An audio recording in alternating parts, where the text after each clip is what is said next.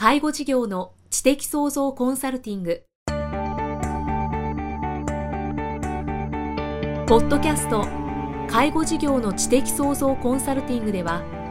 介護事業サービスを充実させるヒントはもちろん介護事業特有のマーケティングや数字を具体的にするアカウンティングの知識を身につけていただける番組です。番組では脳の専門家である長谷川芳也がビジネスにおける脳の使い方もお伝えいたします。このポッドキャストは成熟期衰退期に向かう介護事業を継続発展させるためのノウハウを提供する医療法人ブレイングループがお届けします。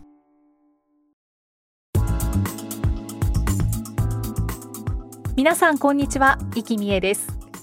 介護事業の知的創造コンサルティング。今日は第89回です。長谷川先生よろしくお願いします。よろしくお願いします。さあ今日はどんなお話をしてくださいますか？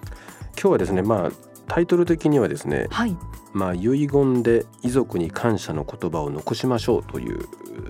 テーマでお話をしたいと思います。はい、あの前回まではですね、まあ、本当にまあ3回ほど遺言から学んだですね形状の知識についてお話をしました。はい、ただですね、まあ、なぜじゃあ遺言作るのかって再度考えてみましょうということなんですね。うんうん経営者の責任としてですね自分の身に何があってもですね、まあ、それこそ従業員取引先お客様ご家族が路頭に迷わないっていうことが確かに第一であるんですね。はい、ただ自分自身がですね遺言を作成してやっぱり一番感じたことがあるんですね。うん。僕は遺言で最も大事なこと、まあ、一番価値があったなと思うのはですね全ての遺産の分割を終えた後に記載する不言っていう言葉があるんですね。不言。不言、追加する対に言葉の言葉ですね、でこれ不言とは何ですかっていうとですね、はい、不言とは家族や大切な人へのメッセージ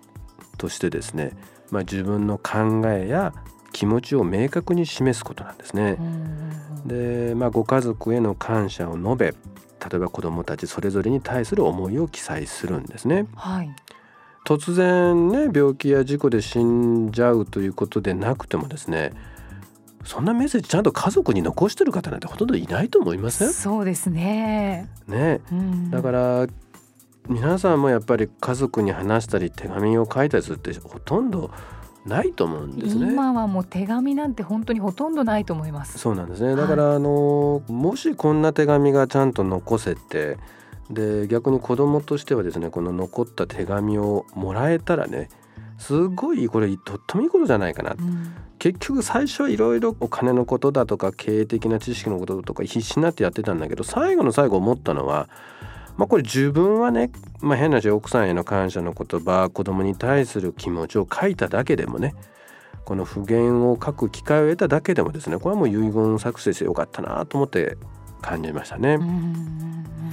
これ実際ですねこれ信託銀行さんなんかと話を聞くとですね、はい、これどんなにきちっとやったってですねやっぱり遺産の分配なんてこう綺麗に分配できないわけですよ。だからちょっと不公平だなと思うような分配でもね、はい、変なし相続人全員が納得できるようなこう円満な事例っていうのはたくさんあるそうなんですね。これね絶対間違えてほしくないのはね大切なのは財産を均等に分けることじゃないんだよね。これ残された身内同士がこう支え合うことなんだよね仲良くね。そうか、はい、だからこれ遺言に伴う相続っていうのはですねあの財産だけじゃなくてですね親の意思を含めてね家族が引き継ぐことなんですよね。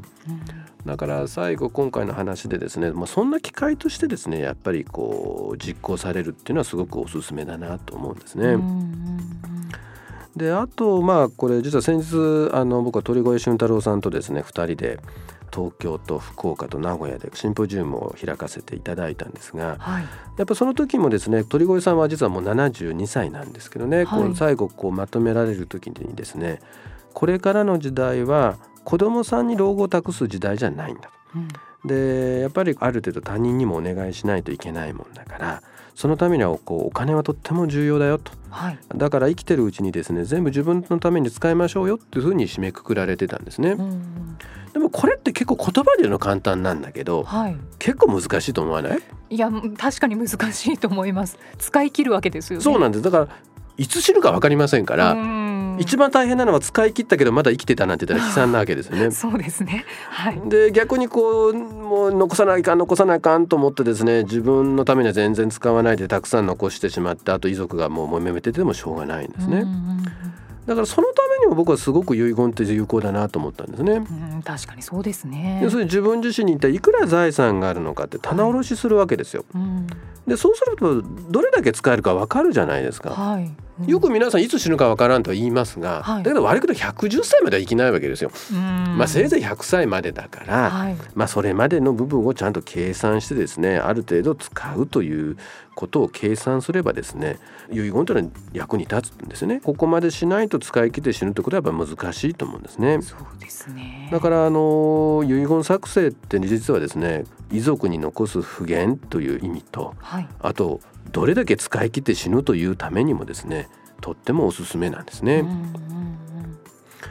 今回遺言作成についてはまあ信託銀行さんのお世話にもなったんですが、うんはい。個人的にとっても勉強になったこう本があったのでちょっと紹介をするんですがはい。レガシー税理士法人というのがあるんですね。このレガシーさんのレガシーというのはこれ遺産という日本語訳になるんですがうん。すごくあの相続を専門にやってるところの天野隆さんの本ではい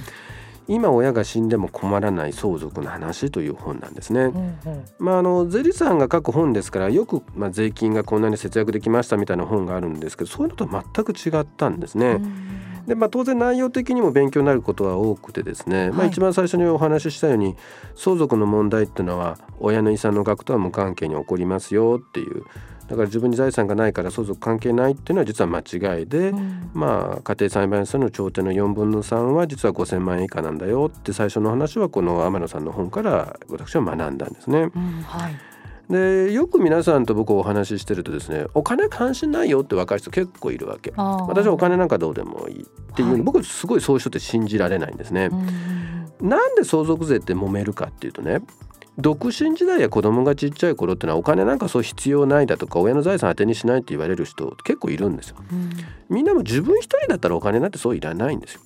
ただですねやっぱり相続で揉める背景にはね例えば子供さんの教育費だとか住宅ローンだとかね要するに今自分が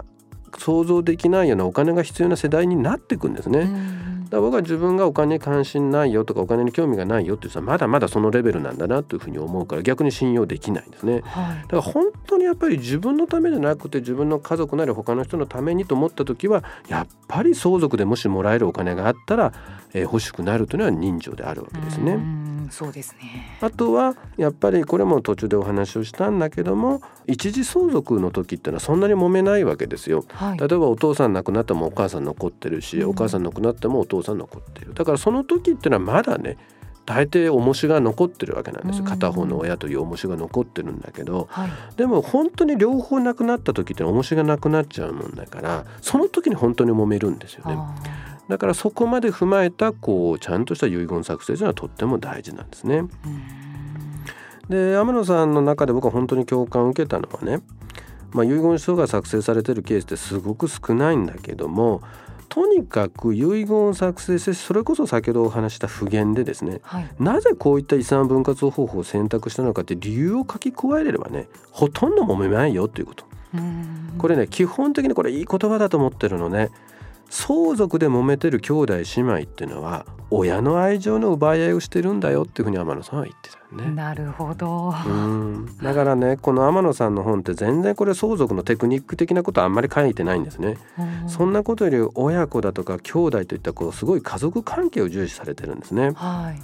だからこう本の最後に書いたいわゆる亡き人に納得してもらうこれこそが遺族に課せられた相続という宿題の答えですというふうに締めくくられてたんですね。だから経営者としてですね、えー死んでからも残した人たちのためのことを考えるっていうのがやはり、えー責任ではないかなという意味です。まあ、あの本当にテクニックではない相続の本質を学ぶことのできる本ではないかなと思っています。本当ですね親の愛情の奪い合いをしているまさしくそうですね。いや本当そうなんだと思いますうん。ねだからそこにちゃんと不言でですね理由がきちっと書いてあればですねはい。本当の揉めることなんてないし、うん。僕も情けない話なんですが自分は書いてるんですけど父親はどうも書いとらんみたいなんですね。でもそれをなんかお願いするのもっていう感じですね。ところがあるもんですから、できるところからスタートしていきたいなとは思っていますね。いや長谷川先生の娘さんたちは幸せな気がしますね。まああのお金の内容ではなくてですねそういう手紙を残せたということだけでもですね、はい、何か感じてもらえれば嬉しいなと思ってますね。ということでお送りしてきました介護事業の知的創造コンサルティング。今日は第89回でした。長谷川先生ありがとうございました。ありがとうございました